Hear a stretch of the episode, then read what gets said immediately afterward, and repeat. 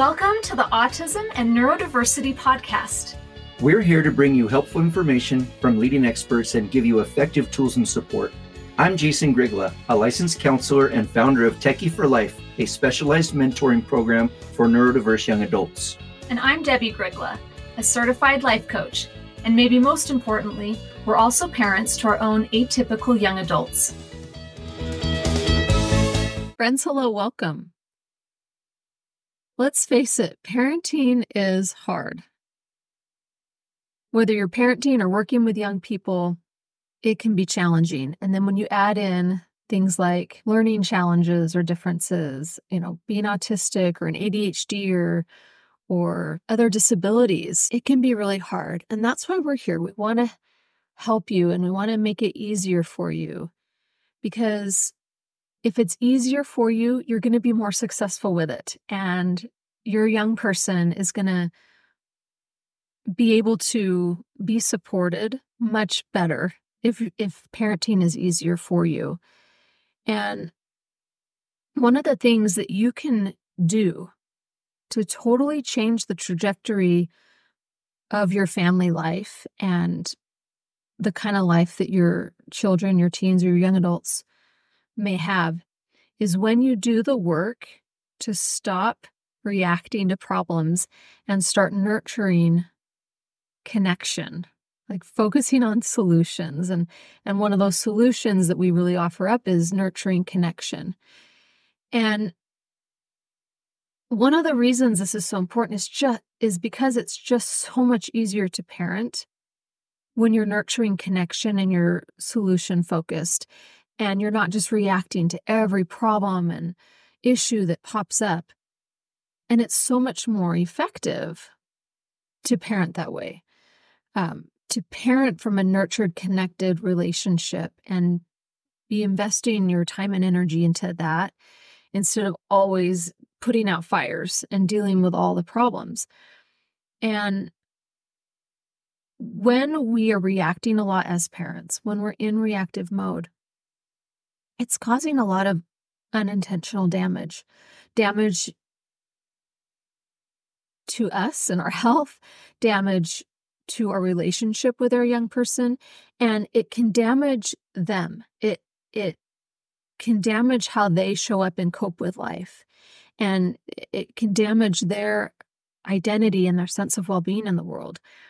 And so it's worth it to do this work if you find yourself reacting a lot to move out of that and be able to shift out of that into more of a connected relational approach with your with your young people.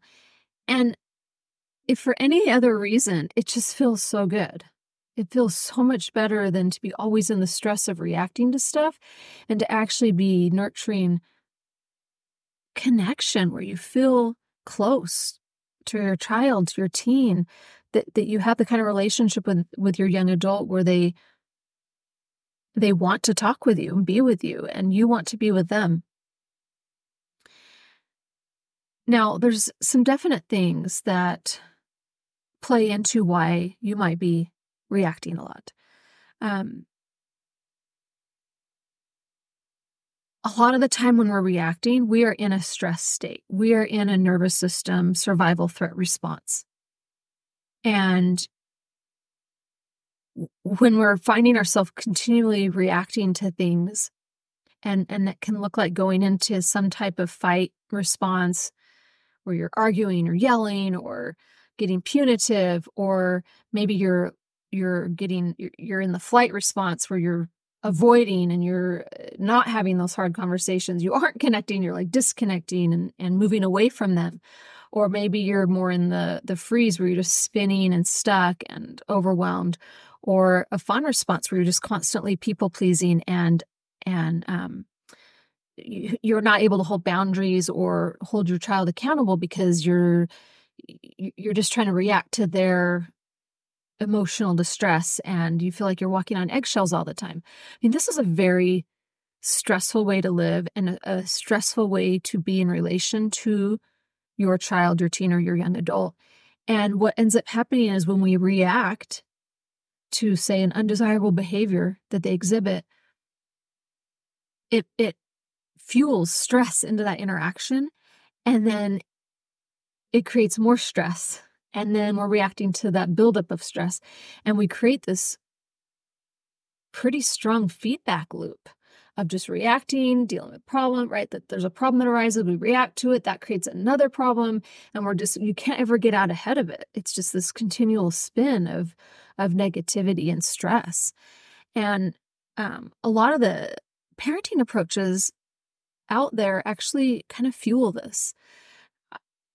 I can remember years ago when my my older boys were younger and it was all about timeout. Like that was the big advice all the time. Put your kid in a timeout. And it was all about how if the timeout isn't working, it's because you're not doing the timeout right. And it was just all this stuff about timeout. And now, like from what neuroscience is teaching us and more research and and just personal experience, there's a lot more that has come out around that. And now I view timeout as it's actually just reactive parenting. My kid acts out, I stick him in a timeout. Okay, problem fixed. Like it's not actually doing anything to address why they're reacting that way. It's not actually teaching them anything. It's it's it really tends to be punitive. Now, sometimes I'm like, there's a time and place for timeout. Mostly we need to take a timeout to get ourselves calmed down and regulated and then go back and re-engage. That that can be very appropriate and helpful. But most of the time with a timeout, we're just sticking a kid out because and, waiting for them to calm down on their own and, and think about their problem. And often what they're really thinking is, I hate my mom. And they're not learning anything. In fact, if anything, they're learning disconnect. They're learning not to rely on you. To, they're learning to detach from you. So, opposite of that is way more effective. Where if you have a kid that's acting out and emotionally dysregulated, instead of time out where you isolate them, you do time in. They they're needing nurturing, they're needing connection. And if I'm in a good place, I can offer co-regulation to them when they're in that space. And and from that, they're going to come out so much closer, connected, and attached to you. That's what we want to develop. But that reacting place, when we're just reacting, oh, I got to deal with this behavior that I don't like, and here, here's a tool to do that. I mean, the tool can be effective, but is it effective in what we really want? And I can remember the the time when when I first like heard time in um, with my my daughter. She would get just really emotionally when she was little. She would get kind of emotionally explosive and and upset about stuff um, she really cares and she would just get, if she was tired or hungry or hangry right like she'd kind of have this emotional outburst and i was trying to put her in timeout and it would just get bigger and more distressing and more exhausting and i was not seeing positive benefits from it. And then when i shifted to doing a time in with her like within minutes like literally minutes she would calm down she would feel loved and nurtured and she would be able to to go on and and be fine. Just that little bit of like hey i can see you're having a hard time and connecting to her. She's not a bad person for getting emotionally dysregulated. She's just a little human that that didn't have the skills yet to emotionally regulate right? She needed some some support. And so when i would do that with her she would come out of that like thank you so much mom. She'd be hugging me and loving on me. And those big huge explosive emotional outbursts started to decrease because she started to learn the skills to be able to to emotionally regulate. Nurturing connection is is when you're getting out ahead of that problem. It's it's that ability to connect heart to heart and it really does build roots and attachment in our kids and, and in our relationship so that as they develop and have more autonomy and they go out in the world like you've you've created this strong root system for them to be able to take on the challenges in the world and and be able to be real about things that that nurturing connection it goes so far to not have to be reacting to everything because you're out ahead of things. I can remember with this pivotal point uh, in my with my son with one of my boys who had been abused, neglected, we adopted from foster care. He had all kinds of stuff going on, neurodivergent, just a lot of challenges. And I can remember this time, it was after he, I think it was after he graduated high school. And he wanted to to go to this girl's house. And this was a girl that, you know, he was friends with. We knew, we loved her, we cared about her, but, you know, she had a lot of issues and problems and struggles. And my son was asking me for permission to go to her house. And it was so weird and off. And something about it just like, oh, something's off here. And so, and, and I'm like, why are you asking me for permission to go to her house? Like you're an adult now. Um, but something about it, I, I felt like to connect and to spend a little time with him on it and see where he was at and what he was feeling and what was going on for him.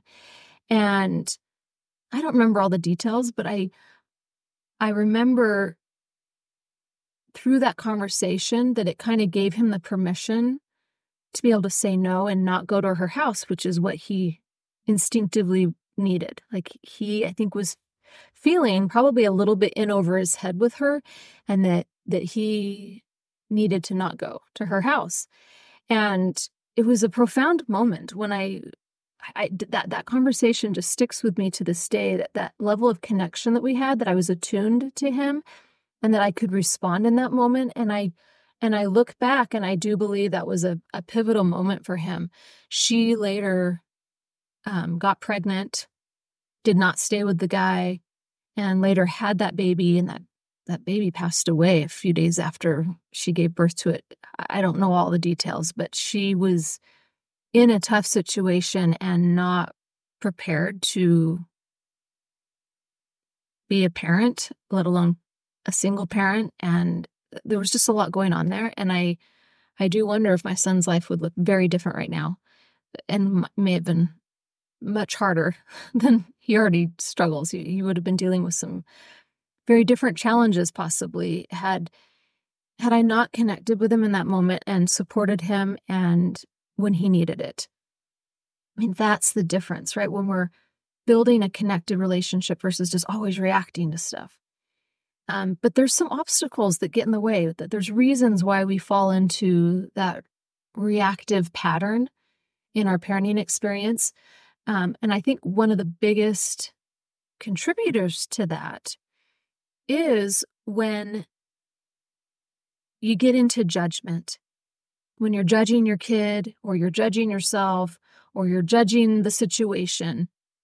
And when we are in judgment, it can feel scary, like something's gone wrong. And then we go into a survival threat response and then we're reacting. And and often reaction is a, is really when we're in reacting, it's saying, "I'm not okay. I don't feel safe, and I've got to change something outside me. I've got to try to control things so that I can feel safe and I can feel okay." And when I see someone reacting, it's an indicator to me that they're having a hard time and they're stressed and they don't have any tools for how to deal with it any differently. In fact, we were just, Jason and I were just at a, a conference for work and it was in Orlando, Florida. And so we, and we had a half day before a plane um, was leaving. And so we, we spent a half day at, um, SeaWorld. And um, as we were walking towards the entrance to go into the park to go through the turnstiles we walked by and i and i you couldn't help but overhear it was very loud but this mom with with a little boy in a stroller he was probably three or four years old and she and he's he was whining okay and who knows why tired or just really excited and like feeling impatient with having to wait he wants to get in i, I don't know why he was whining but as we're walking by i hear this mom yell at her kid, Stop whining, stop your whining. You know, just angry and very upset and very loud. And it was just like, you know, startling to walk by that. Um, and I just have nothing but love and compassion for that mom because she's probably looking at going into, you know, having this fun experience with her kid at SeaWorld and we're supposed to have fun and and the kid is whining and it's it can be grating, it can be hard to to deal with. And she probably didn't have any other tools other than yelling at her kid. Or if she had tools, she was not able to access them. And and I I feel bad because when I see that, like that sets the tone for their day. that sets the tone for interaction with our child and they're wanting to go have this fun experience in a in a park. And like over time talking to your kid that way a kid that that has a mom that that talks to him that way i mean that that impacts him. And so how do we get out of that reacting mode? How do we get out of just reacting to stuff and and and actually start deepening our connection with our kids. And I want to offer to you there's a few things that you can do. And number one would be to step back and start asking yourself why you're reacting.